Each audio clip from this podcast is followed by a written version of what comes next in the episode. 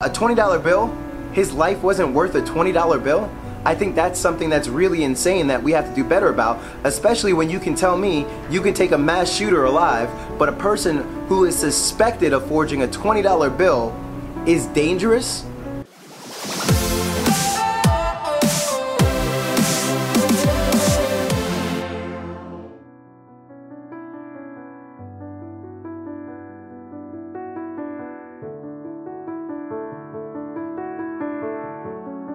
It seems the racial issue is combined with um, uh, the, the pressure of the whole society under the quarantine and combine them together it burst out like volcano. From the, the news and information i've gathered not all the protesters are like you and they, they do it in a more violent and more how can i put it um, More extreme methods. more violent way. Yeah, they, they burn down the streets and the uh, stores. They even do a lot of thefts.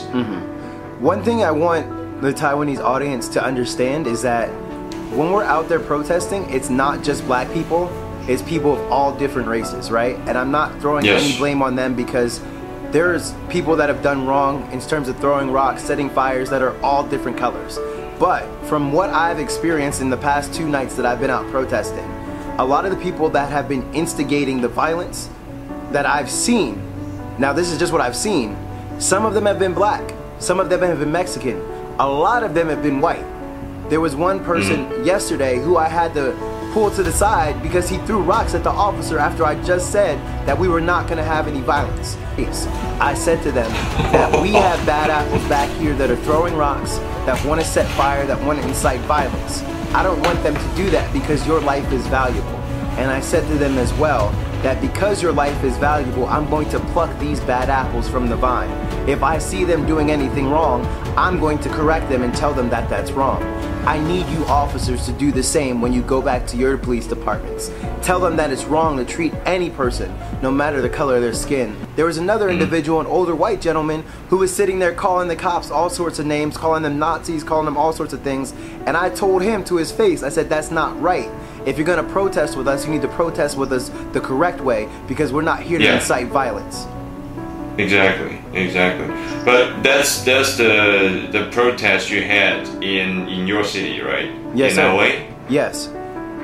It's, all, it's always really civilized place and very casual and relaxing. But it seems like a lot of violence is going on in in some other coun- in your country. Not just not every protest in each country uh, in each city is done as you just described. So there's twofold, right? There's two two significant things I want to say about the violence that's breaking out.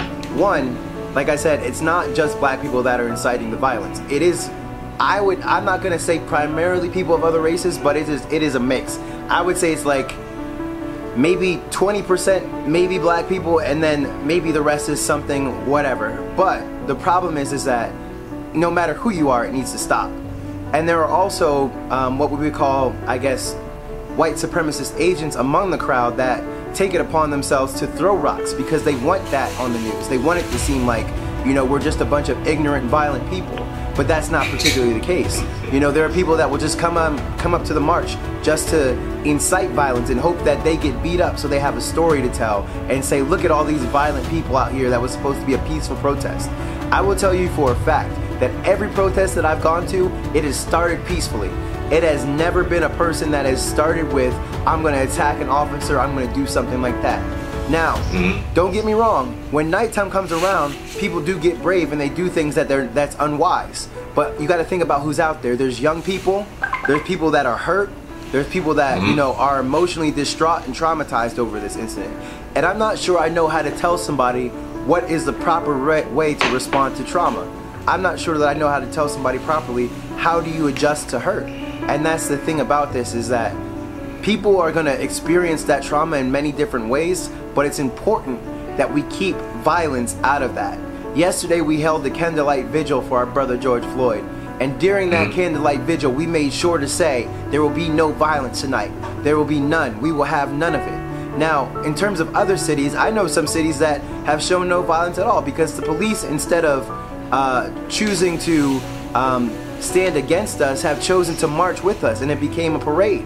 There's been a number of different Yes. incidents where they've chosen to pray with us, you know, and once you do that, you understand that it's about empathy. It's about them understanding that this is wrong. What happened to a man was wrong. There's no reason that any individual should be in the middle of the street and watch his life drain away for nine excruciating minutes. Of course, not. That is the tragedy should not be happening. So, because, but Chris, uh, the other thing you just said interests me a lot because, uh, as we know, the police force is probably one of the biggest employers in throughout the United States.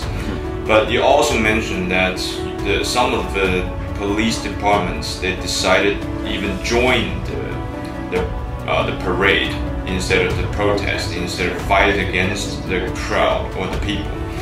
But other cities, other cities department they don't.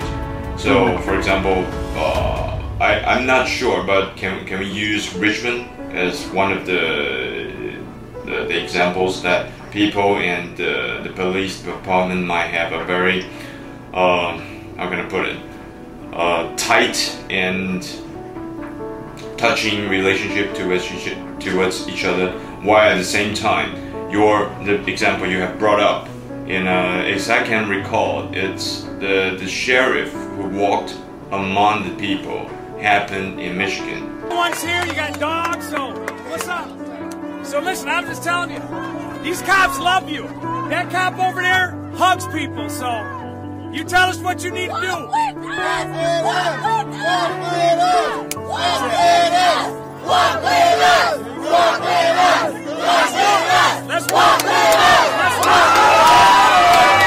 As I know the, the sheriff is elected by mm-hmm. among the people mm-hmm. so they are the, the, the way and the manner they they execute and enforce the, the law and order are really different from the LAPD. Mm-hmm. So I think it's uh, what what's the difference? Why is it so different from one town to another?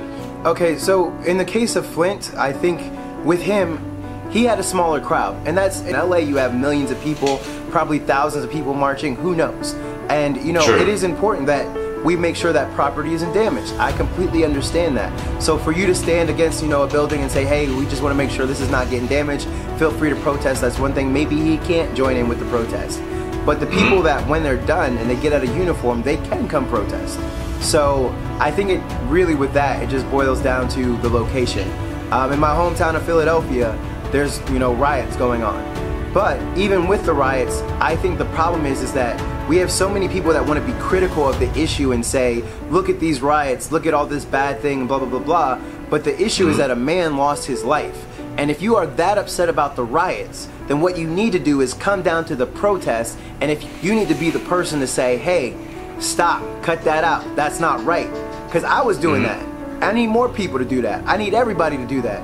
Because if we all do that, then we can say that we had a peaceful protest and we did absolutely everything we could to stop the violence and pro- protest peaceful- peacefully. The sheriff who paraded with the crowd is Chris Swanson uh, in Genes uh, in Genesee County, Michigan. Michigan. So yeah. he's uh yeah he's, he's definitely uh, the people's sheriff because Uh-huh. it's really you know sporty and do the marathon and that kind of stuff. He also he also published two books. So he's more like um, how can I put it? The more quality police force in the whole force of the United States. Mm. But at the same time, you we might also have some other uh, police officers driven by the, the lives. They need to earn more money, I understand they have a job to do. I understand that, you know, they want to feed their kids too. I'm not against that. I understand that sometimes they have to be on the opposite side of that line because that's when duty calls. Trust me, I've been there. I've been through three combat zones. You know what I mean? I've been in Mm. war. I, you know, places I didn't want to be, but I understood that sometimes, even if you don't want to be somewhere, your principles may lie someplace else. And I made sure I stood up for my principles and did nothing to impede the liberties of someone else. You literally work for the biggest game in a whole in, on this planet. Know. I guess you could say that. but I just I want to give you some context too about this whole situation, okay? I've been, Yes. I, I've been in Afghanistan. I've been in Syria in terms of war combat zones. I've been in mm. another combat zone, right? I've seen mm. people shot right in front of me. I've seen people blown up. I've seen a number of different violent things happen right in front of me, and I've ne- I can't say that I was necessarily traumatized by those actions. But when I saw mm-hmm. George Floyd get his life taken from him over nine mm. excruciating minutes, I could not sleep. I continue to be upset about this. Because all I can mm. think about, if that was my child on the ground, I would hope somebody mm. would step in for him. I would hope somebody would say that this is wrong. This is not what needs to happen. Think about that. I've been through combat. And I've never been more traumatized than watching that video right there. Uh, we all understand and aware the police force will do when they are doing their jobs. Is it possible for us as bystanders to to stop or intervene while the the, the officers are doing their jobs? I think the thing of it is, is that man sat there and begged and said, I cannot breathe at all. He didn't resist arrest. He didn't resist anything. He didn't resist at all. He complied with everything the officer said. And for him to say, I can't breathe, and then cry out for his mother, he cry, a grown man cried out for his mother that was long dead. I heard that line several times because I reviewed the video uh, three to four times. So it's really a tragedy. Shouldn't be happening. Yeah. Not at all. Not at all. No. But if if we win back, is it possible for us as bystanders to do anything to stop the tragedy happening again? If I- we I- were on the site. I think for me, I don't need an authority figure to tell me what's wrong and what's right. You know, I could look at that situation and tell that it was wrong. And if that was me standing there, at the risk of my life, I would step in for the brother because it's that important. It's important that I don't see another life snuffed out in front of me and say I did nothing to do anything about it. You know what I mean? That's just oh, for me. Jesus, that's Chris. I I don't know. I I totally feel you. I feel your sadness and fury, but from my I I have um, little experience with officers in the states, but I, I don't think that's a good idea. I, I totally feel you. That's why I asked the question because it's a to be and not to be question, you know.